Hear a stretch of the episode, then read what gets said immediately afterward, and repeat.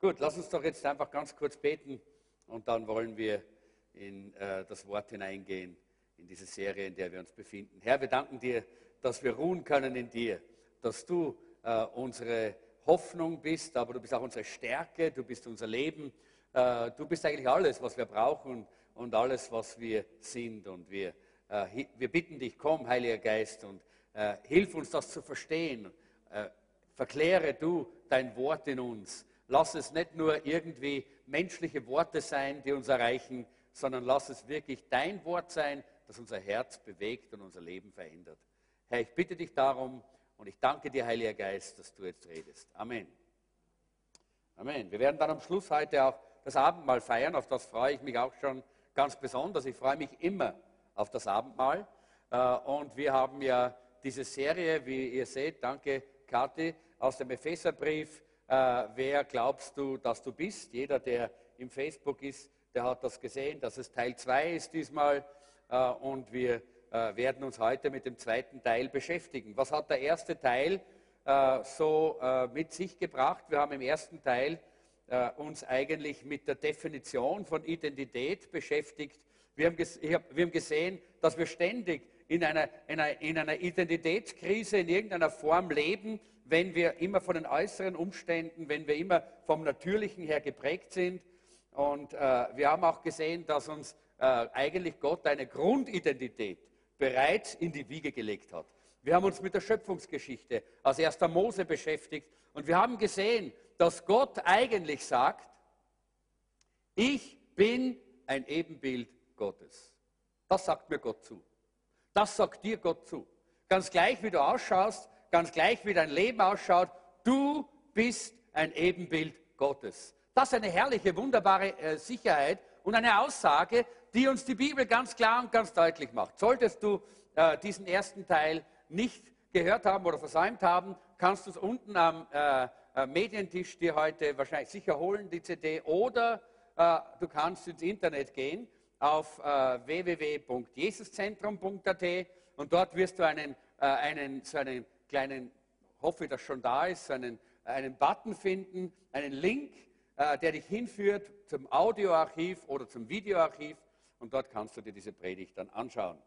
Und dann haben wir gesehen, dass äh, diese Identität eine Herausforderung für uns bedeutet, nämlich die Herausforderung, dass wir ganz einfach Spiegelbild Gottes sind. Dass wir Gott durch uns leuchten lassen, dass wir Gott durch uns strahlen lassen, das ist eigentlich sein Wunsch und das ist sein Plan für uns gewesen. Er wollte sich durch uns in dieser Welt offenbaren. Das war, was äh, wir gesehen haben, was Gott uns zeigt. Gott hat uns diese Identität gegeben. Er hat gesagt, ich mache diese Menschen in meinem Ebenbild. Und dann haben wir gesehen, was der, der Satan für, ein, äh, für ein, eine Identität für uns hat. Seine Identität hat er gleich der Eva vorge, äh, vorgegaukelt. Er hat gesagt, ich kann dir zeigen, wie du wirst wie Gott. Gott hat gesagt, du bist schon das Ebenbild. Und Satan hat gesagt, ich zeige dir, wie du mit deinen Werken so werden kannst. Und na, klarerweise eine Lüge, wie Satan immer lügt, und Eva ist auf die Lüge reingefallen, wir wissen das. Und sie hat genau das getan, was sie nicht hätte tun sollen. Nämlich versuchen, wie Gott zu werden, aus eigener Kraft, mit eigenen Wegen, mit eigenen Methoden, indem sie diese Frucht gegessen hat. Und dann wissen wir, was geschehen ist. Na, darum sitzen wir heute da. Ne? Äh, und, dann, äh, und das war die Identität, die Satan äh, ausgeteilt hat. Und diese Identität, die versucht er dir immer unterzuschieben. Er versucht ja immer zu sagen, na, wenn du das tust, wenn du das tust, wenn du das tust, wenn du noch ein bisschen von dem tust, dann wirst du werden wie Gott. Dann. Nein, Gott hat gesagt, du bist das Ebenbild Gottes. Und das dürfen wir nie vergessen.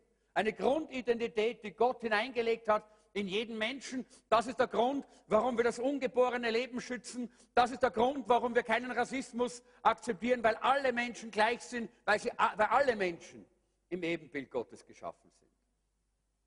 Das ist der Grund, warum wir alle Menschen lieben. Weil alle Menschen das Ebenbild Gottes in sich tragen. Und da haben wir dann das letzte Mal auch gesehen, dass wir auch da natürlich anfangen müssen, damit umzugehen, in einer, in einer Zeit, in einer Welt, wo wir von allen Seiten her bedrängt werden, anders umzugehen mit unserem Leben und mit unserer Identität. Und ich möchte, bevor wir weitergehen, aus Epheser Kapitel 1, die Verse 1 bis 10 lesen. Äh, wenn ihr vom letzten Mal die äh, Unterlagen mit habt, dann ist es, glaube ich, dort drauf. Nein, da war es nicht, da haben wir 11 bis 14 gelesen. Heute lesen wir 1 bis 10. Und ich lese aus der Hoffnung für alle, da heißt es, Paulus, ein Apostel Christi Jesu durch den Willen Gottes, an die Heiligen in Ephesus, die Gläubigen in Christus Jesus, Gnade sei mit euch und Friede von Gott, unserem Vater und dem Herrn Jesus Christus. Gelobt sei Gott, der Vater unseres Herrn Jesus Christus, der uns gesegnet hat mit allem geistlichen Segen im Himmel durch Christus. Denn in ihm hat er uns erwählt, ehe der Welt grundgelegt war, dass wir heilig und untadelig vor ihm sein sollten. In seiner Liebe hat er uns dazu vorherbestimmt, seine Kinder zu sein, durch Jesus Christus, nach dem Wohlgefallen seines Willens, zum Lob seiner herrlichen Gnade, mit der er uns begnadet hat in dem Geliebten. In ihm haben wir die Erlösung, durch sein Blut, die Vergebung der Sünden nach dem Reichtum seiner Gnade, die er uns reichlich hat widerfahren lassen, in aller Weisheit und Klugheit. Denn Gott hat uns wissen lassen, das Geheimnis seines Willens nach seinem Ratschluss, den er zuvor in Christus gefasst hatte, um ihn auszuführen, wenn die Zeit erfüllt wäre, dass alles zusammengefasst würde in Christus, was im Himmel und auf Erden ist. Und heute äh, möchte ich darüber reden, ich bin in Christus. Das ist der zweite Teil. Der erste Teil war, ich bin ein Ebenbild Gottes. Und der zweite Teil ist, ich bin in Christus.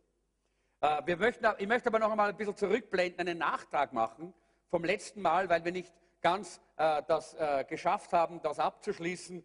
Und da habe ich angefangen, über dieses Thema der Identitätsgötzendienst zu sprechen. Was ist das, der Identitätsgötzendienst? Das bedeutet, dass wir Dinge in unserem Leben zu unserer Identität machen, äh, die eigentlich nicht dafür geschaffen sind.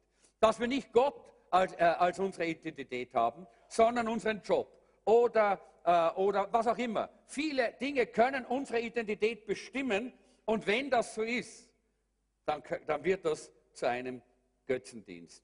Götzendienst äh, ist etwas, was in erster Linie nichts zu tun hat mit all diesen Figuren. Und manchmal denken wir, ja, eben die, die Statuen und die Figuren, die überall herumstehen. Und wenn die angebetet werden, das ist Götzendienst. Nein, auch im, äh, in der Bibel lesen wir, dass Götzendienst mit unserem Herzen zu tun hat. Im Alten Testament schon, im Hesekiel Kapitel 14, äh, da, im Vers 3 schon und dann auch in einigen anderen Versen in diesem Kapitel, da sagt Gott, sie haben Götzen in ihrem Herzen aufkommen lassen. Sie haben Götzen in ihrem Herzen aufkommen lassen. Oder eine andere Übersetzung sagt, sie haben ihre Herzen an Götzen gehängt. Das ist das Herz. Das ist nicht die Statue, das ist das Herz. An etwas das Herz zu hängen, äh, das, das nicht eigentlich, äh, was nicht dran ist. Ja? Wir sollen unser Herz an Gott hängen. Wir sollen unser Herz an Jesus hängen, sagt die Bibel, und nicht an irgendwelche Dinge. Und eigentlich ist eben äh, hier das Problem erstens mal nicht hier draußen, sondern hier drinnen. Und zweitens ist immer dann ein Götzendienst da, wenn wir Dinge, die vielleicht gute Dinge sind, zu unserem Gott machen und dadurch werden sie schlecht. Habt ihr verstanden, was ich meine? Wir können gute Dinge zu, ein, zu einem Gott in unserem Leben machen und dadurch werden sie schlecht. Und genauso ist es mit vielen Menschen, die eben Dinge hernehmen und die ins Zentrum ihres Lebens stehen. Und dann nehmen die geschaffenen Dinge den Platz des Schöpfers ein. Und dann beginnt das, was die Bibel immer wieder sagt. Jesus sagt immer wieder, er will an der ersten Stelle unseres Lebens sein, er will unser König sein. Äh, die Bibel, äh, in der Bibel heißt es, sagt Gott, gib mir mein Sohn, meine Tochter, dein Herz.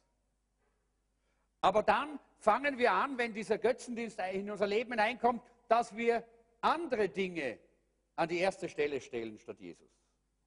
Und in Römer Kapitel 1, Vers 25 heißt es, sie tauschten die Wahrheit Gottes, die sie kannten, gegen die Lüge ein und verehrten das von Gott geschaffene statt den Schöpfer selbst, dem Ehre gebührt in alle Ewigkeit. Amen. Und ich denke, wir haben oft darüber geredet, ich rede ständig darüber, wie wichtig das ist, Jesus an der ersten Stelle zu haben. Bei uns im Jesuszentrum ist das ganz normal, oder? dass man darüber redet. Aber es kommt trotzdem immer wieder vor, dass wir das übersehen. Ich habe das letzte Mal da schon ein bisschen so angeschnitten äh, und ich denke, dass es sehr wichtig ist, äh, dass wir dafür sorgen, dass alles an die richtige Stelle unseres Lebens kommt. Nur dann, nur dann, wenn das so ist, können wir auch unsere Mitmenschen mit der Liebe lieben, die Gott uns gegeben hat, äh, ohne dass wir ihnen schaden. Nur dann können wir auch mit Dingen umgehen, die Gott uns vergönnt und gibt, ohne dass sie uns schaden. Und deshalb muss alles am richtigen Platz sein. Aber äh, dieser Götzendienst beginnt dann, wenn eine Umkehrung in unseren Werten, eine Umkehrung in unserem Denken, eine Umkehrung in unseren Herzen passiert. So wie das Gott sagt, Götzen aufkommen lassen im Herzen. Äh, diese Umkehr ist oftmals so, dass oft auch schon in der Sprache man das hört bei, bei jemandem, wie er über Dinge redet, über was er redet, was, äh, wo, wo, er die Zeit investiert. Äh, und oftmals sind wir immer noch äh, leidenschaftlich und hingegeben äh, und wir, wir, wir, sind wir, wir, sind bereit, uns einzusetzen äh, und wir geben uns selber unsere Zeit, unser Talent und auch äh, uns, unser Geld, aber das Zentrum unseres Lebens ist nicht mehr Jesus. Und das ist wichtig, dass wir das verstehen. Das Jesus will in erster Linie unser Herzen und nicht unsere Hände. Er will in erster Linie uns als Persönlichkeit und nicht alles drumherum. Und deshalb muss Jesus immer die Quelle der Freude sein. Und Jesus muss die Hoffnung für die, für die Zukunft sein. Und er muss unsere Identität sein, als unser Schöpfer, der gesagt hat, du bist mein Ebenbild. Aber plötzlich werden das dann die Dinge der Welt oder irgendetwas anderes. Wir leben, wir, wir leben für andere Dinge. Und immer wenn wir für andere Dinge leben und anderen Dingen unser Herz geben, dann ist dort Götzendienst. Und äh, wie ich das letzte Mal schon gesagt habe, äh, das, ist jetzt kein, das ist jetzt ein sehr schwieriges Gebiet. Ja? Äh, und ich weiß, dass wahrscheinlich nicht alle mit mir übereinstimmen auf dem, aber es ist biblisch. Und wir wissen auch von der Bibel, auch vom Neuen Testament, dass Menschen immer um ihre Götzen kämpfen. Und wenn Gott dir einen Götzen in deinem Leben zeigt, dann wirst du immer sagen, ja, aber das ist ja kein Götze, sondern du wirst immer eine Erklärung finden. Du wirst immer eine gute Erklärung haben, eine Ausrede haben, du wirst dich immer verteidigen, du wirst immer kämpfen um deinen Götzen. Weil das auch so etwas Normales scheinbar ist. In der Apostelgeschichte sehen wir das bei Paulus, der in, in die Stadt geht und dort äh, predigt gegen, gegen den, die Götzen und dann wird er eben auch hier, versuchen sie ihn zu töten. Das ist dort, wo, er, wo sie ihn als Zeus anbeten wollen, nicht? Und er sagt, nein, nein, nein, nein, nein, das, sind kein, nicht, das ist nicht der Gott des Himmels. Wir sind das nicht und dieser Gott ist kein Gott. Und dann wollen sie ihn steinigen, dann steinigen sie ihn. Nicht? Das wird immer so sein. Und deshalb werde ich sehr vorsichtig vorgehen jetzt hier. Ich weiß zwar, dass ich keine Steine mit habe, aber trotzdem, äh, ich möchte gerne, dass wir gemeinsam trotz das Wort Gottes annehmen hör und, und hören können. Äh, und äh, wichtig ist, dass du verstehst, und das möchte ich, dass du äh, äh, in dies, in dieser, aus dieser Predigt bekommst, dass du verstehst, du brauchst eine Identität, die ewig ist. Denn du bist ewig. Eine Identität, die auf, danke, die aufgebaut ist auf, auf irdische Dinge, die ist nicht ewig. Die hilft dir nicht, die macht dich nicht glücklich, die, die macht dich nicht frei, die wird immer zerstören. Und deshalb brauchst du eine Identität, die ewig ist, weil du ein ewiges Wesen bist als Mensch geschaffen. Und so möchte ich ein paar Dinge anreden. Erstens mal kann, können Dinge äh, für uns zum Götzendienst werden.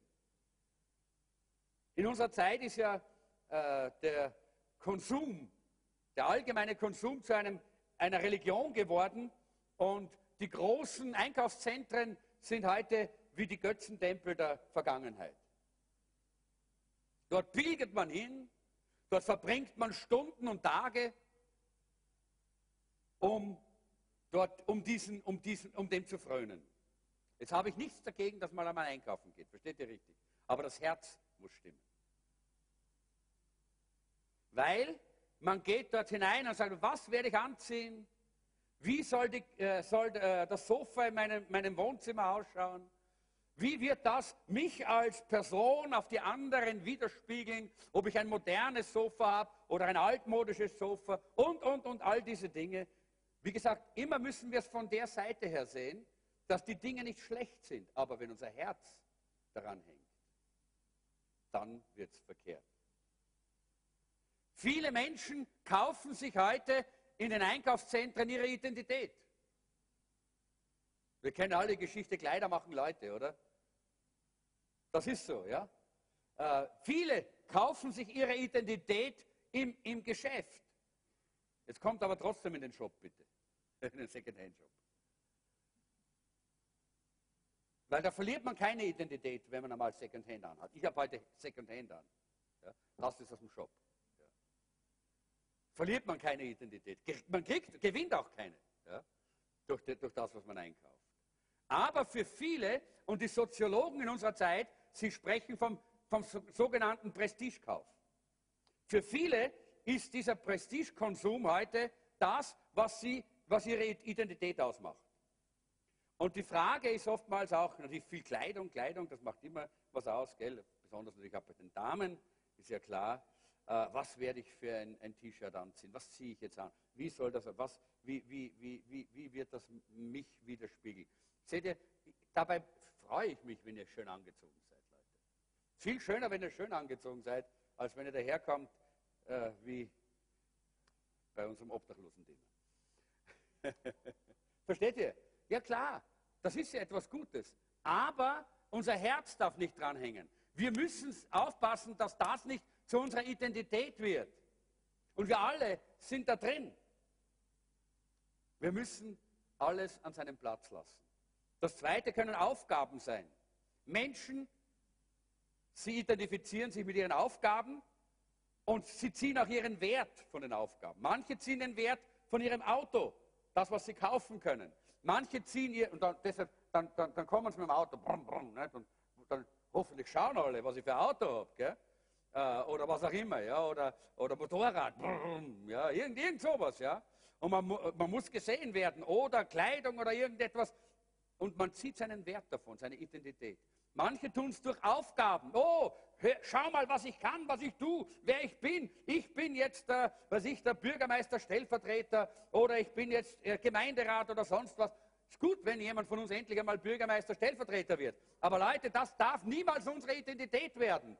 Das darf nicht zum Zentrum und Mittelpunkt unseres Lebens werden, sondern das ist etwas, was Gott uns schenkt und gibt, wenn wir treu sind und ihn an der ersten Stelle unseres Lebens haben. Die Frage ist, und das ist das, was viele sich fragen, was ist meine Aufgabe? Was ist mein Ding? Was passt zu mir? Und es ist gut, seine Gaben kennenzulernen. Aber wir wollen uns davon nicht daher nicht definieren. Wir definieren uns vom Kreuz von Golgatha.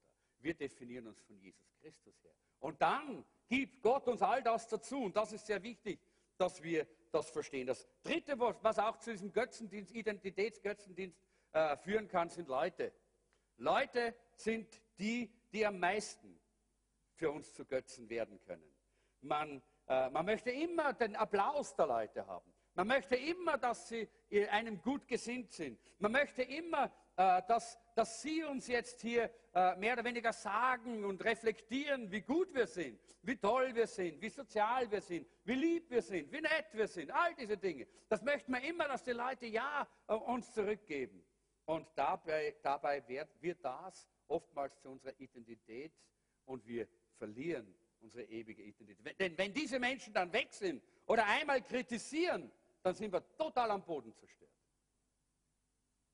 Denn die, diese, diese Identität, die wir uns hier ableiten, ist keine bleibende Identität, die uns was hilft. In Sprüche 29, 25 heißt es, die Menschen zu fürchten, ist eine gefährliche Falle. Wer auf den Herrn vertraut, lebt unter seinem Schutz. Sprüche 29, 25 ist das. Aber äh, hör mal auf dein eigenes Herz, ja, das geht oft den jungen Leuten auch so. Oh, ich möchte gern, dass sie mich mögen. Ich möchte, dass sie mich bestätigen. Ich möchte, dass sie mich segnen. dass sie mich nie verlassen, dass sie, dass, sie immer, dass sie immer da sind, dass sie mich nie enttäuschen. Ich möchte, dass sie sagen, oh, du bist so toll, du sollst in unserer Gruppe sein, komm in, unser, in unsere Clique, in unsere Gruppe, du bist so klasse, du bist so toll, du bist so super, sagt man halt nicht mehr. Heute sagt man geil oder so, nicht? Das ist wie auch immer. Aber das ist das, was wir immer wieder hören wollen, oder? Und genau das führt zu, diesem, zu dieser falschen Haltung. Äh, und ich denke, Jonathan Edwards äh, hat äh, einmal gesagt, wenn du Menschen idealisierst, dann wirst du auch Menschen dämonisieren. Was bedeutet das? Wenn, wenn, wenn du zum Beispiel, habt ihr schon mal gehört, gemerkt, wenn du einen Fußballclub hast, den du favorisierst, wer hat sowas? Wer hat, wer hat eine Fußballmannschaft? Du sagst, das ist meine Fußballmannschaft. Okay. Und wenn du das wirklich, wenn das wirklich deine, deine Sache wird, uh, die, die, die stößt du richtig auf, dann wirst du immer die anderen abwerten. Ja? Die anderen sind nichts wert. Und das kann aber auch deine Nation sein, das kann auch deine Stadt sein, das kann dein Bundesland sein, nicht? Äh, äh, das eine über das andere und, und das kann alles Mögliche äh, sein. All diese Dinge können wir in, ins Zentrum stellen und dann sagen wir, ich bin ein Wiener oder ich bin ein Salzburger oder ich bin ein Burgenländer oder was auch immer. Ja?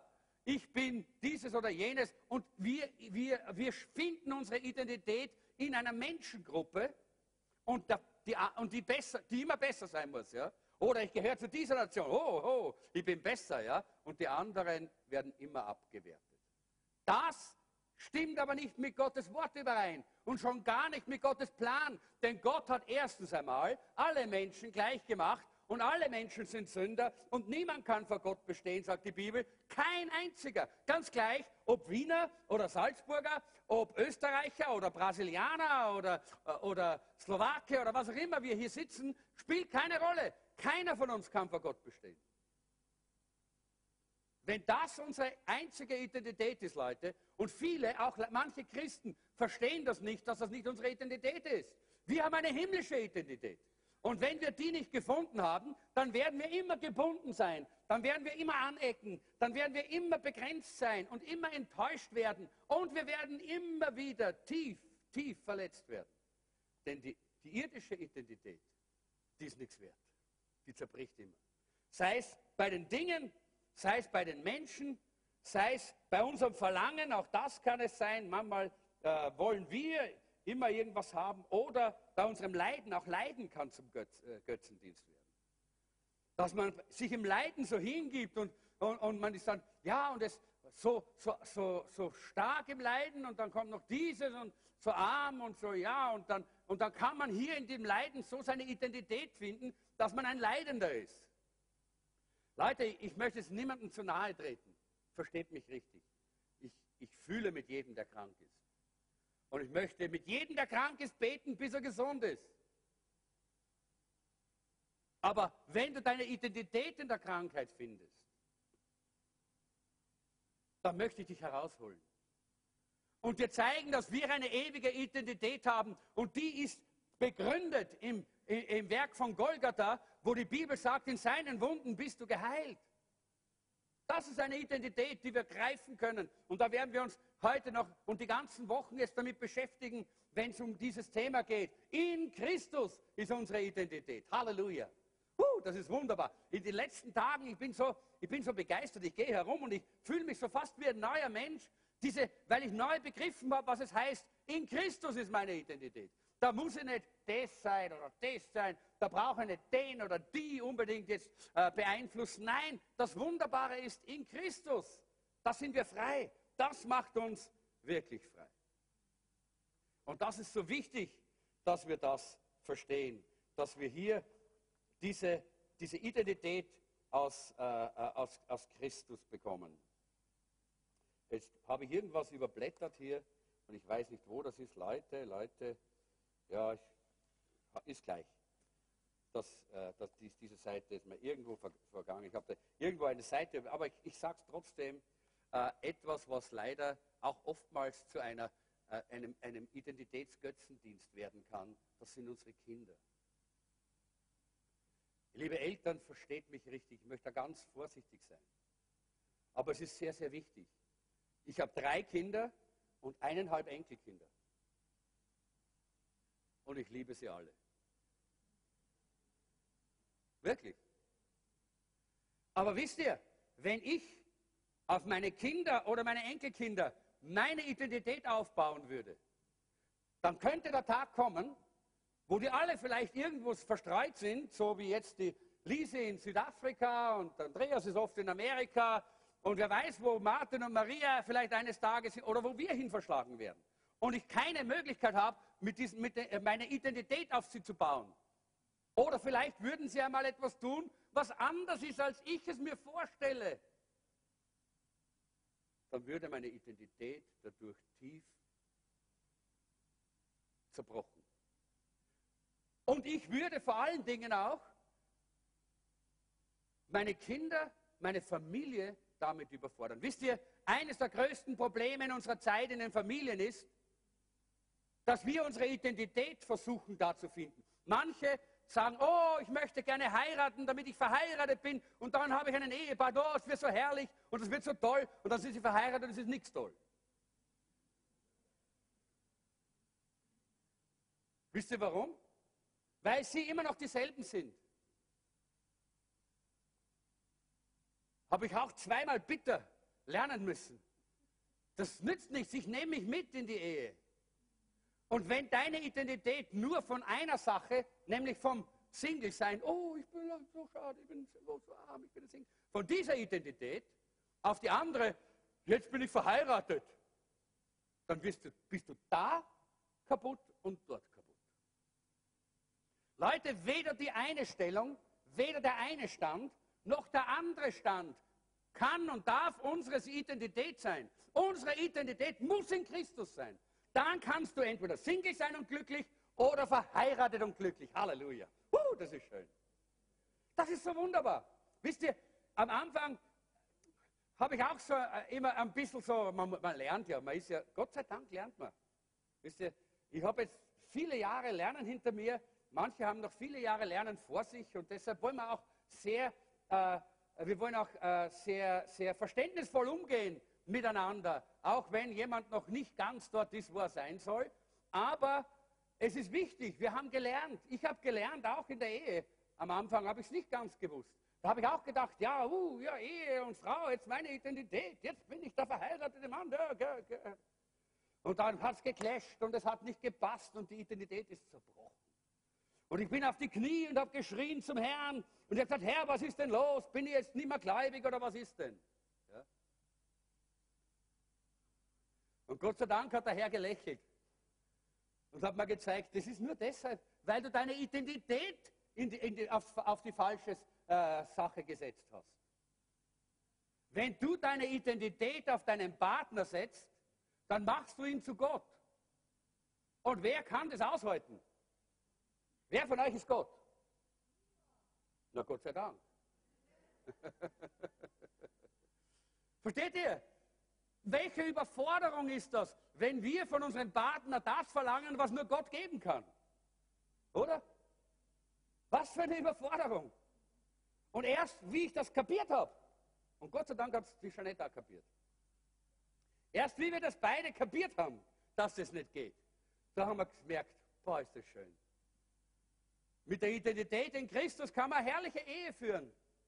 Da kann man wunderbar in allen Lebenslagen, in, allen, in, in jedem Stand, wo du auch bist, kannst du mit dieser Identität in Christus glücklich sein und zufrieden und kannst begeistert sein und bist gesegnet. Halleluja. Und darüber werden wir uns jetzt auch weiter unterhalten. Aber eben Kinder können auch manchmal zu dem werden, dass man sie so einfach ins Zentrum stellt. Plötzlich sind die Kinder das Zentrum.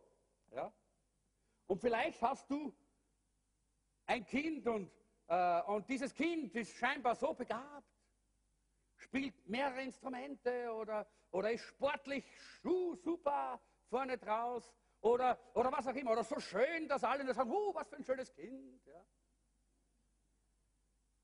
Und dann das Kind weiß das. Hm? Oder? Weißt du, was das ist? Stolz. Stolz. Die Bibel nennt das Stolz. Das kann Kinderstolz oder Elternstolz sein, aber es ist Stolz und Stolz kommt immer vom Teufel. Das heißt nicht, dass ich mich nicht freuen kann über meine Kinder. Geistlich kann ich sagen, ich bin auch stolz auf meine Kinder. Auf alle. Alle. Drei, drei jetzt habe ich vier, fünf, viereinhalb. Ja. Auf alle viereinhalb ja, bin ich stolz. Ja. In der Weise, dass ich sage, danke Herr, danke, dass du sie mir gegeben hast, dass ich mit ihnen ein Stück des Wegs durchs Leben gehen kann und sehen kann, was du mit ihnen und durch sie tust. Halleluja. Aber ich habe ihnen von klein auf gesagt, Leute, es geht nur um Jesus. Alles, was du hast, alles, was du bist, das bist nicht du, das ist nur Jesus in dir. Jede Begabung, die du hast, die hast du nur, weil Jesus dich begabt hat. Leute, und wenn du das nicht annehmen kannst und denkst, huh, schau, wie schön ich Klavier spielen kann, oh, schau, wie schön ich sporteln kann, schau, wie schön ich singen kann, Leute, dann ist der Stolz in eurem Herzen und die Bibel sagt, dieser Hochmut kommt zu fallen. Oder? Meiner Bibel steht das. Und wir wollen unsere Kinder davor bewahren, dass sie fallen, oder? Und nicht unterstützen. Und deshalb ist es so wichtig, Leute, dass wir unseren Kindern diese Identität immer wieder zeigen. Wir wollen sie nicht runterdrücken, sondern wir wollen die Identität zeigen, die richtige Identität zeigen, die sie in Christus haben. Und wenn sie die erkennen, dann werden sie ein Segen sein für die Familie. Dann werden sie ein Segen sein für die Welt. Und diese Identität wird ein Segen für sie selber sein. Und vielleicht hast du aber ein Kind, das nicht so begabt ist und das immer keine, kein, kein Selbstvertrauen hat, immer so wenig Selbstvertrauen. Was wird dann sein? Du sagst, oh, ich muss immer sagen, du bist so gut, du bist so gut, du bist so gut, du bist so gut. Das sagt die Psychologie in unserer Zeit. So ein Blödsinn, oder? Was heißt das? Du pumpst den Stolz auf in ihnen. Und dann wunderst du dich, wenn sie dann rebellisch werden und zu Fall kommen. Ja, wir können ihnen schon sagen, schau mal, du bist nicht so schlecht, wie du denkst, weil du hast eine Identität in Christus. Du bist ein Ebenbild Gottes. Sag das mal deinem Kind. Ich hoffe, dass du in die Familiensegnungskonferenz kommst. Da kannst du deinen Kindern sagen, sag ihm, deinem Kind, du bist ein Ebenbild Gottes. Du bist nicht hier dazu da, um dich selber da wie ein Pfau darzustellen, sondern du bist dazu da, um Jesus wiederzuspiegeln. Seine Schönheit, seine Herrlichkeit, seine Größe, sein Wunder und all das, was er dir gegeben hat, das ist ein, ein Stück vom Ebenbild Gottes. Halleluja. Und wenn das die Kinder begriffen haben, dann können sie es auch wunderbar, wunderbar ausüben und wunderbar gebrauchen zur Ehre Gottes. Und deshalb ist es wichtig, dass wir verstehen, all die Dinge müssen in die richtigen, in die richtigen, äh, in, die, in die richtige Reihenfolge kommen. Jetzt möchte ich über ein Thema sprechen, das ich glaube, dass es wichtig ist jetzt, wenn wir äh, weitergehen. Und das ist äh, aus dieser Stelle, die wir jetzt gelesen haben, nämlich die, deine Identität in Christus verstehen. Wir müssen sie verstehen. Was heißt denn das?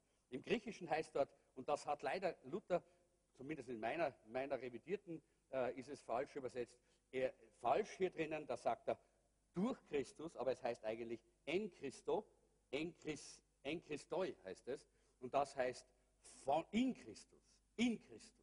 Und immer wieder und immer wieder kommt dieses in Christus im Epheserbrief. Und wir werden dann sehen, äh, der, äh, der, Apostel Paulus hat das immer wieder und immer wieder hier äh, unterstrichen und gebraucht, weil er uns damit etwas sagen möchte. Die Frage ist, die Bibel spricht auch vom ersten und vom letzten Adam. Äh, wer ist der erste Adam? Hm? Der wichtigste meine ich jetzt. Wer ist der wichtigste? Wer ist der wichtigste Adam? Jesus. Denn der erste und der letzte Adam, das sind zwei Menschen, zwei Männer, von denen äh, Paulus im Römerbrief spricht. Und wer ist der wichtigste? Jesus natürlich. Klarerweise weiß jedes Kind, Jesus ist der wichtigste. Und wer ist der zweitwichtigste Mensch auf dieser Erde? Wer ist der zweitwichtigste Mensch auf dieser Erde? Bitte?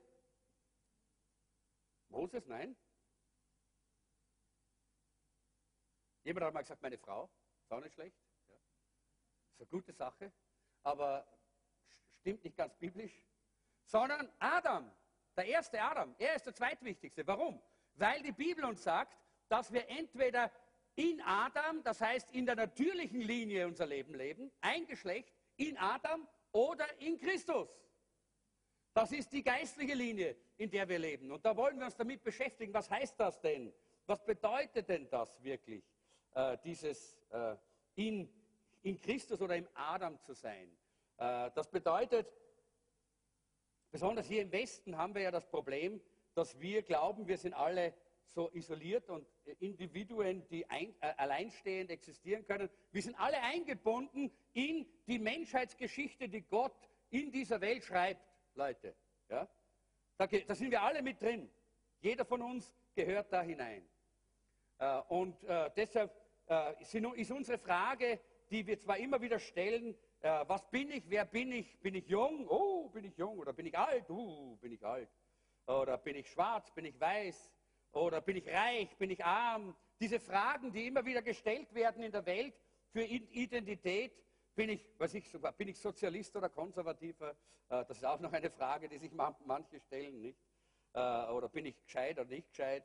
Äh, oder bin ich schön oder bin ich Durchschnitt? Das will ich so sagen. Oder bin ich ein Gewinner oder bin ich ein Verlierer? Auch das sind die Fragen, die man sich stellt, sehr oftmals. Aber All diese Fragen sind Kategorien, die die Bibel nicht kennt. Gott kennt nur zwei Kategorien Menschen. Zwei Kategorien Menschen. Das ist entweder in Adam oder in Christus. Diejenigen, die in Adam sind oder diejenigen, die in Christus sind, sagt uns die Bibel. Die Frage ist, bist du in Adam oder bist du in Christus? Äh, und äh, wir wollen uns vielleicht das mal anschauen, äh, was die Bibel uns dazu zu sagen hat, weil die Bibel immer wieder auch davon spricht, dass es hier um, äh, um Leiterschaft, um Führung, um Einfluss geht. Und ich möchte aus 1. Korinther 15, 21 und 22 lesen. 1. Korinther 15, 21, 22. Und da heißt es, Denn da durch einen Menschen der Tod gekommen ist, das ist Adam, ja, da durch einen Menschen der Tod gekommen ist, so kommt auch durch einen Menschen, das ist Jesus, die Auferstehung der Toten. Tod bei Adam, Auferstehung bei Jesus. Denn wie sie in Adam alle sterben, so werden sie in Christus alle lebendig gemacht werden. Was für ein wunderbares Wort, oder? Entweder in Adam oder in Christus. Wo bist du heute angesiedelt? Das ist die Frage.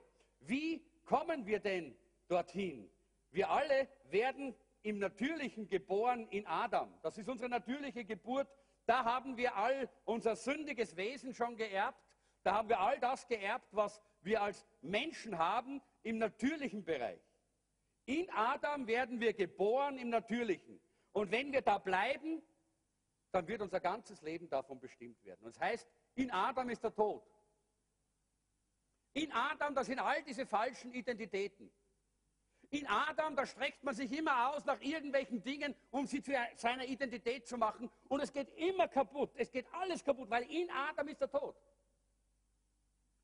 Man ist ständig enttäuscht. Man ist ständig, äh, äh, man ist ständig verletzt. Man ist ständig depressiert, deprimiert und depressiv, weil man in Adam in dem Prinzip des Todes ist. Weil dieser Adam hat das, den Tod gebracht. In Adam ist das Prinzip des Todes. In Christus ist das Prinzip des Lebens. Halleluja. Und deshalb in Adam werden wir natürlich geboren. Unsere kleine Enkeltochter, wenn sie geboren wird, sie wird in Adam geboren. Selbstverständlich, ganz natürlich. Aber wir werden ihr immer wieder zeigen, dass sie eines Tages von neuem geboren werden kann. In Christus. In Christus wird sie von neuem geboren werden zum Leben, zur Identität in Christus. Das ist es, was wir brauchen, Leute. Diese Identität in Christus. Und auch wenn du wiedergeboren bist schon und sagst, ah, das kenne ich schon, hör das jetzt genau an, weil viele vergessen das. Man kann nämlich über Jesus reden und in Adam leben.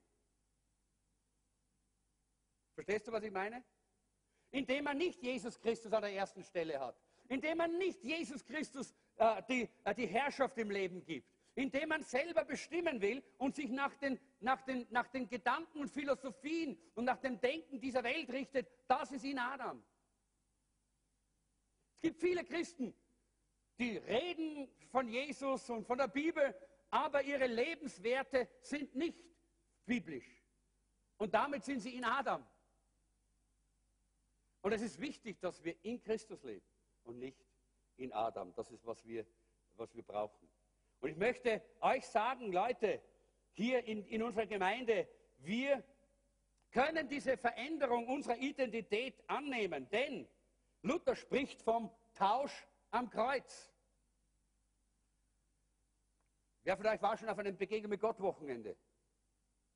Ja, alle anderen müsst man mitgehen, da ist auch das einmal ein Thema. Der Tausch am Kreuz, was bedeutet das?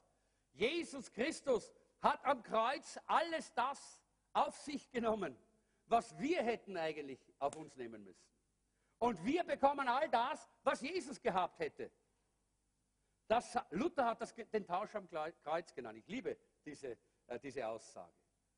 Es ist alles verändert. Unsere Identität wird verändert. Wir können ein verändertes Leben leben, wenn wir diesen Tausch am Kreuz persönlich akzeptiert haben.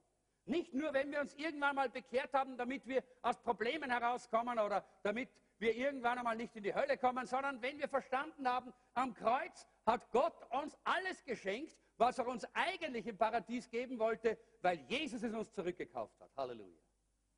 Das ist der Tausch am Kreuz. Und deshalb ist der Epheserbrief so wichtig, weil da wird uns all das gezeigt und vor Augen geführt, was Gott uns in Christus wieder zurückbringt oder zurückgebracht hat. Und das ist so etwas Tolles und was Wunderbares. Alles, alles das können wir wieder haben. Im Adam ist Niederlage, in Christus ist Sieg. In Adam ist Verdammnis, immer ständig Verdammnis. Bin ich gut genug? Kann das nicht? weiß nicht, ständige Verdammnis. In Christus ist Freiheit von, von Versammlung, da ist Rettung, da ist Freiheit von Verdammnis. Römerbrief, nicht? Kennen wir alle. Denn es ist keine Verdammnis für die, die in Christus Jesus sind. Keine Verdammnis. Halleluja. Leute, es lebt sich so toll und so gemütlich ohne Verdammnis. Wirklich. Verdammnis ist was Furchtbares. Wenn du doch in Verdammnis lebst, dann lebst du in Adam. Komm zum Kreuz. Lerne das Kreuz zu verstehen. Lerne zu verstehen, was es bedeutet, du bist in Christus. Und der Tausch am Kreuz ist Realität. Das war nicht nur so eine religiöse Handlung. Da gibt es nicht nur irgendwo so ein religiöses Schriftstück, das im Himmel irgendwann einmal aufgeschlagen wird und dann heißt drin, oh ja, ja, ja, darfst in den Himmel kommen. Nein, der Tausch am Kreuz ist für dich jetzt. Keine Verdammnis. Halleluja. Das ist, was in Christus uns, äh, das, das begeistert mich zumindest, was uns begeistern kann. In Adam haben wir, wie ich schon gesagt habe, die sündige Natur empfangen. In Christus bekommen wir die neue Natur. In Adam sind wir verflucht, so wie Adam verflucht war, äh, dort im Paradies, eben vom, äh, äh weil, wegen des, dem Sündenfall. In Christus sind wir gesegnet. Und jetzt ist die Frage eben, was bedeutet jetzt das in Christus sein für uns? Äh, und das müssen wir sehen. Wir müssen uns und unsere Identität und unser, unser Ziel, das Gott uns gestellt hat, so sehen, wie Gott es sieht in seinem Wort. Wenn wir das sehen können, Leute, dann haben wir ein grandioses Leben. Ganz gleich, wer wir sind. Ein grandioses Leben. Denn in Christus, da ist alles so wunderbar.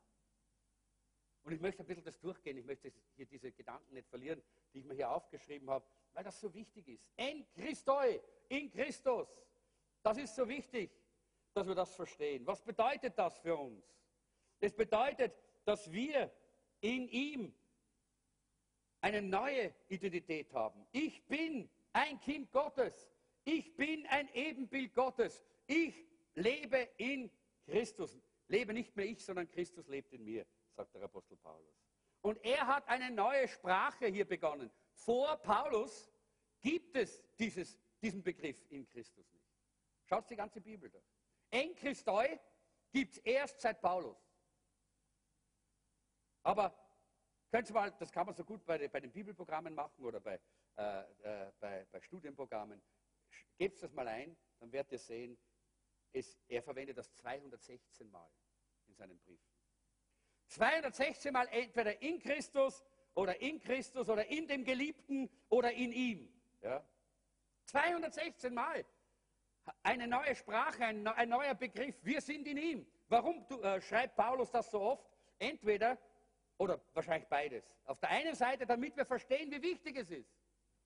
Und das zweite, weil er weiß, dass wir so vergesslich sind.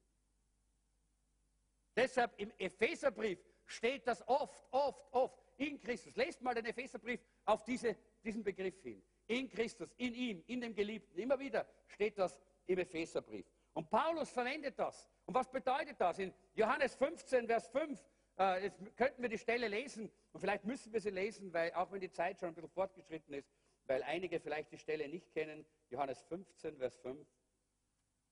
Da sagt hier Jesus, ich bin der Weinstock, ihr seid die Reben. Wer in mir bleibt und ich in ihm, der bringt viel Frucht. Denn ohne mich könnt ihr nichts tun.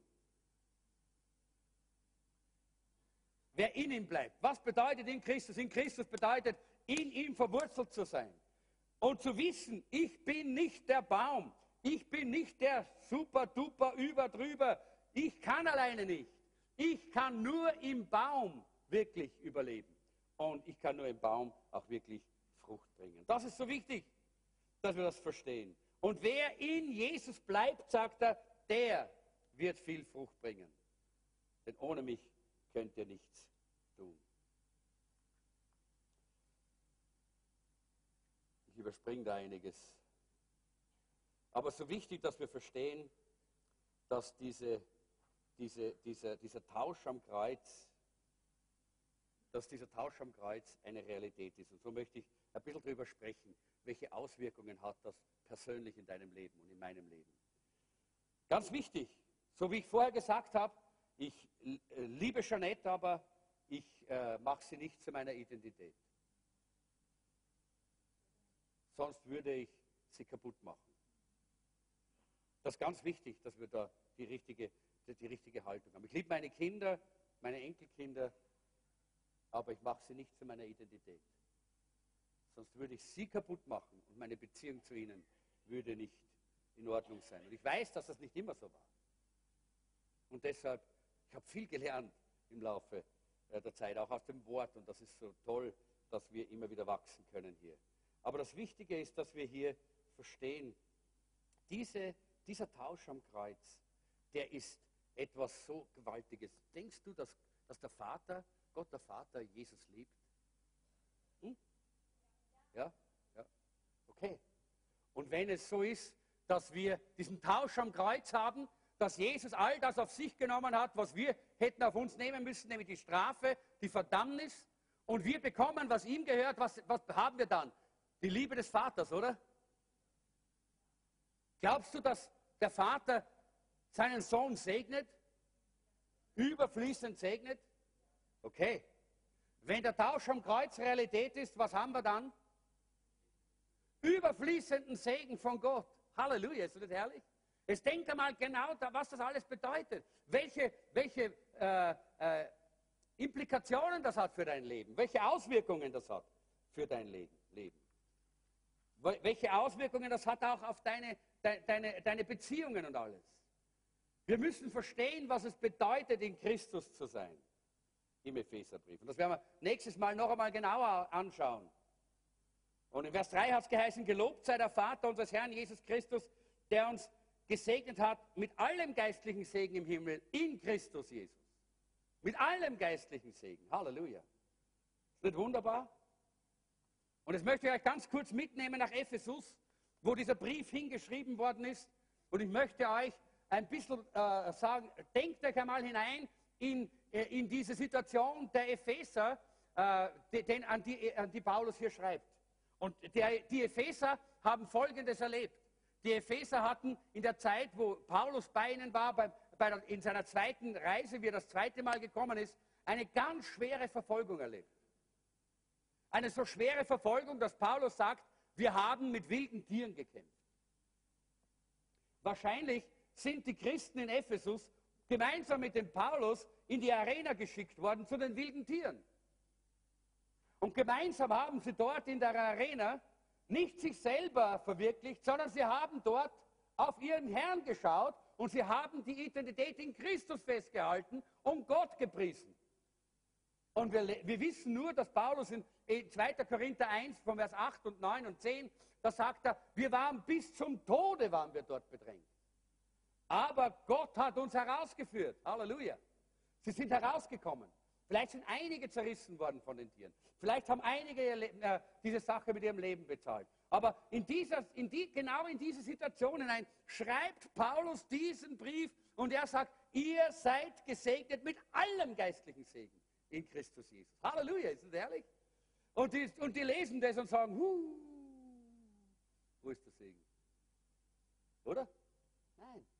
Das sagen sie deshalb nicht, weil ihre Identität nicht in ihrer Gesundheit liegt, weil ihre Identität nicht in der Vollständigkeit ihres Körpers liegt. Vielleicht hat der eine oder andere mal ein, Glied, ein, äh, ein, ein Gliedmaßen äh, verloren bei, bei so einer Aktion in der Arena oder was auch immer. Aber ihre Identität liegt nicht in der Vollständigkeit ihres Körpers, auch nicht in, in, der, äh, in der Anerkennung bei der Gesellschaft, auch nicht im Applaus ihrer Freunde, sondern ihre Identität ist in Christus. Und weil das so ist, kann Paulus das schreiben. Und wenn Sie das lesen, sagen Sie Halleluja. Jawohl. In Christus hat uns Gott gesegnet. Stell dir vor, wie es uns gut geht. Wir gehen in die Arena und wir können uns freuen und wir können fröhlich sein und wir können singen und wir haben keine, äh, keine, äh, keine tiefe, tiefen Ängste und Katastrophen, äh, äh, äh, Schwierigkeiten, so wie es andere haben, die Jesus nicht haben, die ihre Identität in diesem Leben haben, die sagen, jetzt verliere ich mein Leben und aus ist es. Nein, nein, nein. Ihre Identität ist nicht in diesem physischen Leben gewesen, sondern in Christus. Und deshalb konnten sie diesen, die, diese Stelle auch richtig lesen. Sie haben es gewusst, jawohl, es ist der Segen Gottes, der Segen Gottes, den wir hier haben. Und das wollen wir auch einfach so annehmen. Wir wollen diesen Segen auch persönlich in Anspruch nehmen. Wir wollen erkennen, dass wir gesegnet sind in allem geistlichen Segen. Und wenn wir unsere Identität hier in, in Christus setzen, und ich schließe schon äh, mit dieser Stelle noch einmal aus dem Epheserbrief, liest selber äh, dieses erste Kapitel noch ein paar Mal durch, bis nächsten, das nächste Mal in zwei Wochen, wenn wir wieder weitergehen. Denn es ist so toll, dass wir gesegnet sind in Christus. Es gab mal einen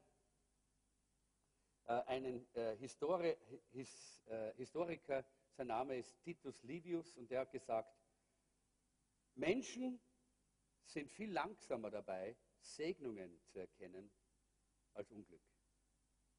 Unglück erkennt man sofort, aber Segnungen erkennt man so schlecht. Es gibt so viele Christen, die mit diesem, äh, mit so einem, mit so äh, äh, so schlechten Selbstwertgefühl, mit so einer, mit so einer, so einem, so einer Unterlegenheits, äh, äh, äh, Einstellung ständig herumlaufen, äh, die Komplexe haben, äh, Minderwertigkeitskomplexe, weil sie ihre Identität hier in dieser Welt aufbauen wollen. Weil sie glauben, man kann hier als Christ leben und die Identität hier aufbauen. Nein, dann wirst du immer unter Druck sein. Da wirst du immer versagen. Da wirst du immer kaputt gehen. Da wirst du immer glauben, es ist nie, es ist nie was gut genug, es stimmt nicht. Nein, wenn du deine Identität in Christus hast, dann kannst du dich entspannen. Dann kannst du Erfolg haben und du bist glücklich. Dann kannst du versagen und du bist auch glücklich. Nicht übers Versagen, aber weil deine Identität in Christus ist. Dann kannst du schön sein wie die Gina Lollobrigida oder was immer, ja. Oder du kannst gewesen, ja. Oder du kannst vielleicht ausschauen wie der 0815, der Hansel vom Dorf oder was immer. Ja? Wie auch immer, du wirst glücklich sein, verstehst du? Weil deine Identität nicht in diesen Dingen ist, Halleluja, sondern deine Identität ist in Christus. Leider gibt es viel zu viele Christen, die ihre Identität hier aufbauen wollen. Und dabei gehen sie zugrunde, weil sie auf, auf, weil sie auf ihre Lehre in der Schule hören, weil sie auf die Philosophien, auf die Radio, auf die Fernsehsendungen hören, weil sie sich von all diesen Dingen beeinflussen lassen, anstatt das Wort Gottes zu nehmen, wo Paulus sagt, unsere Identität ist in Christus. In Christus bist du gesegnet mit allem himmlischen Segen. Halleluja. Ist es nicht wert, dass wir mal dem Herrn Danke sagen und Halleluja sagen? Halleluja. Halleluja.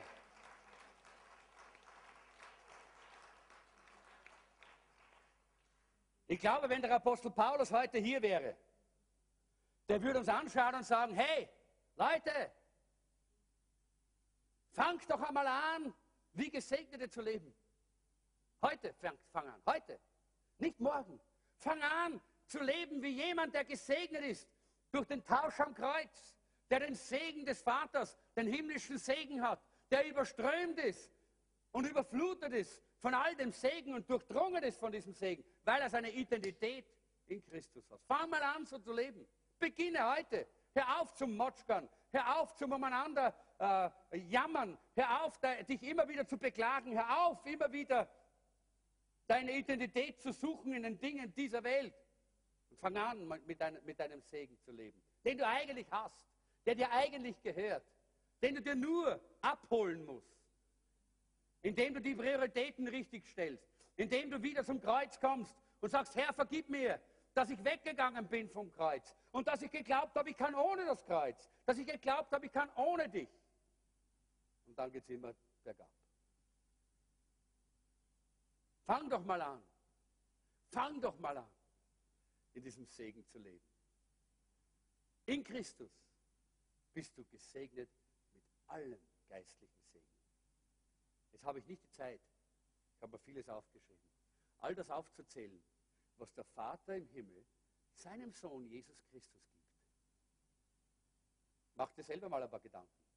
Denke mal, was er alles gibt. Und das gibt er alles dir. Weil Jesus hat mit uns getauscht. Er hat den Segen uns gegeben.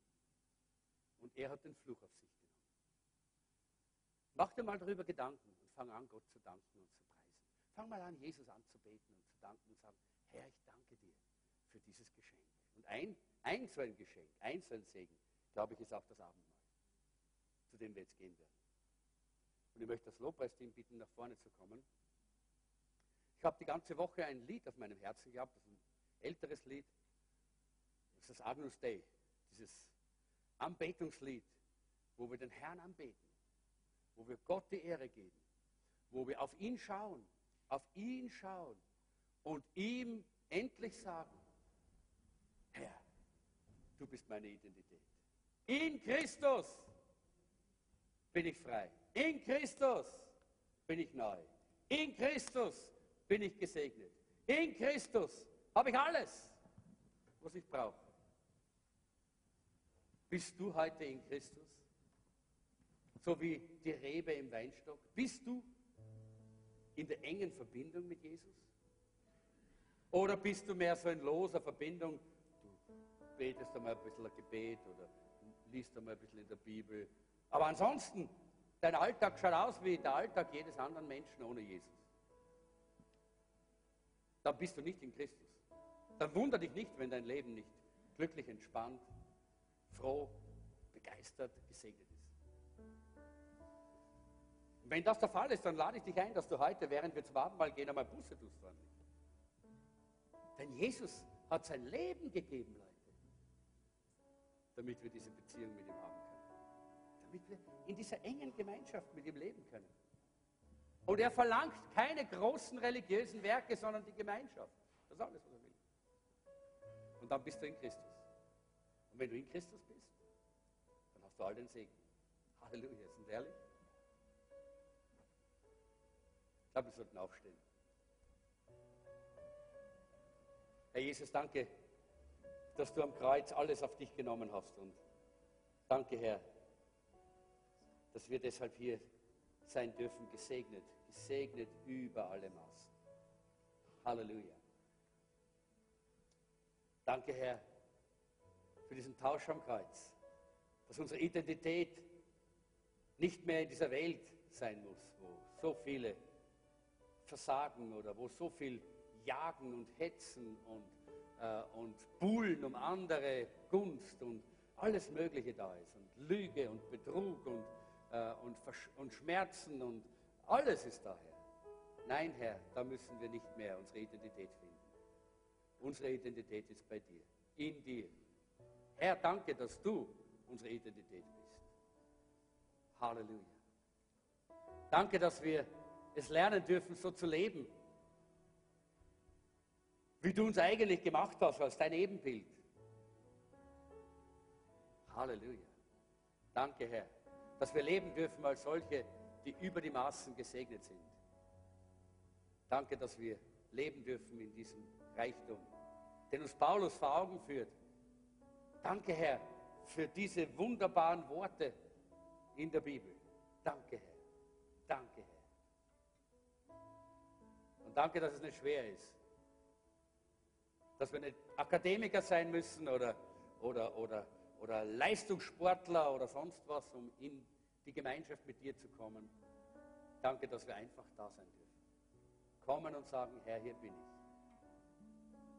Vergib mir, dass ich weggegangen bin. Hier komme ich wieder.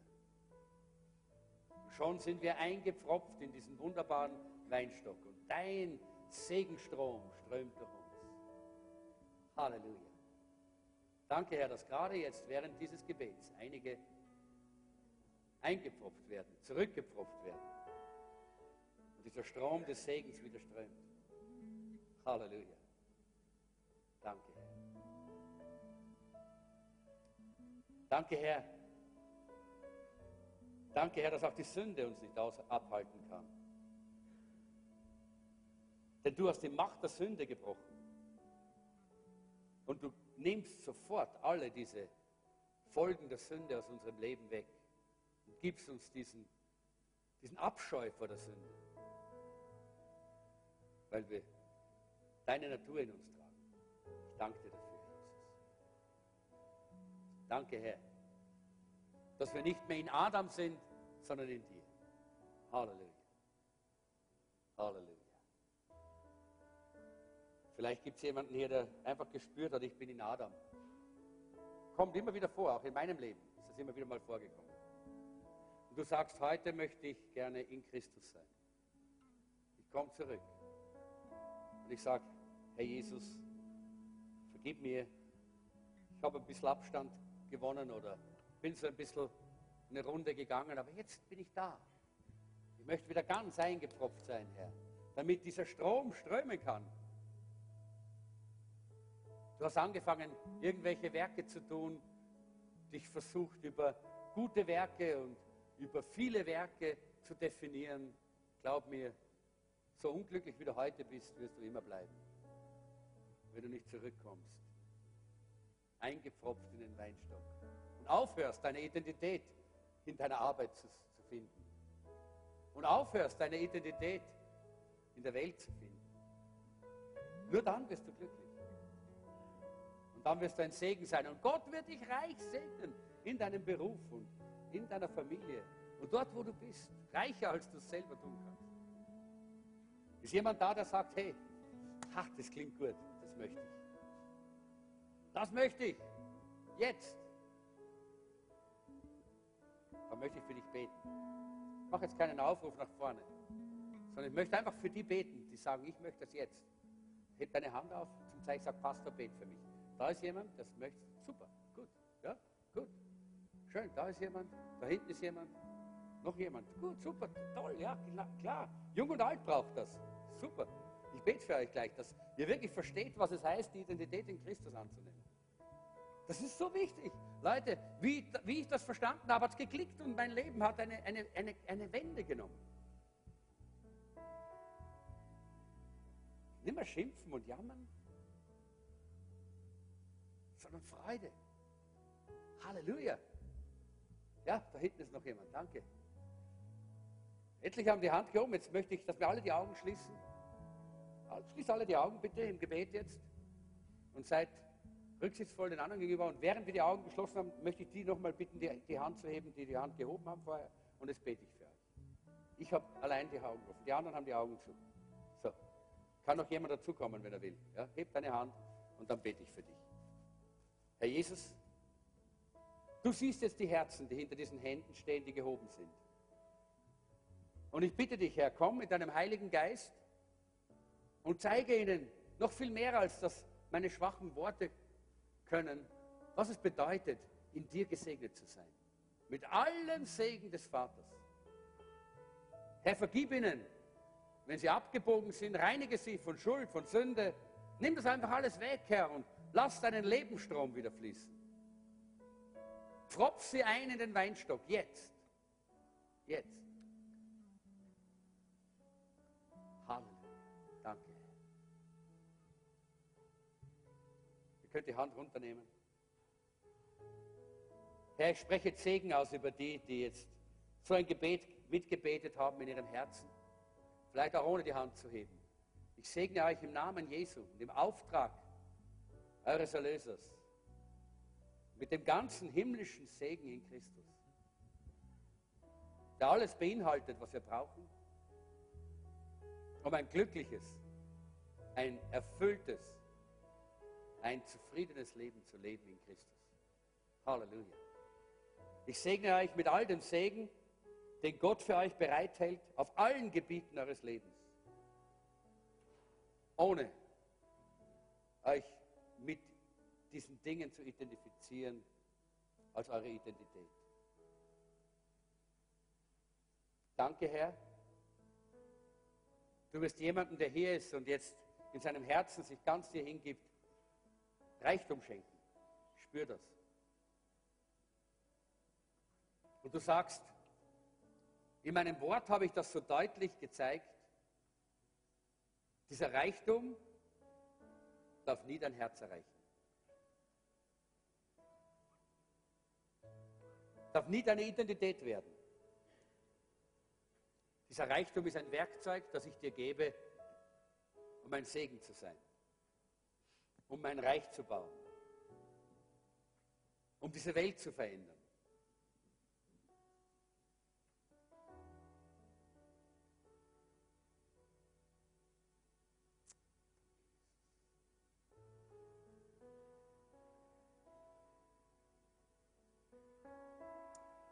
Ich sehe auch, wie jemand, der in einer tiefen Schlucht sich befindet, Dunkelheit, Schlucht.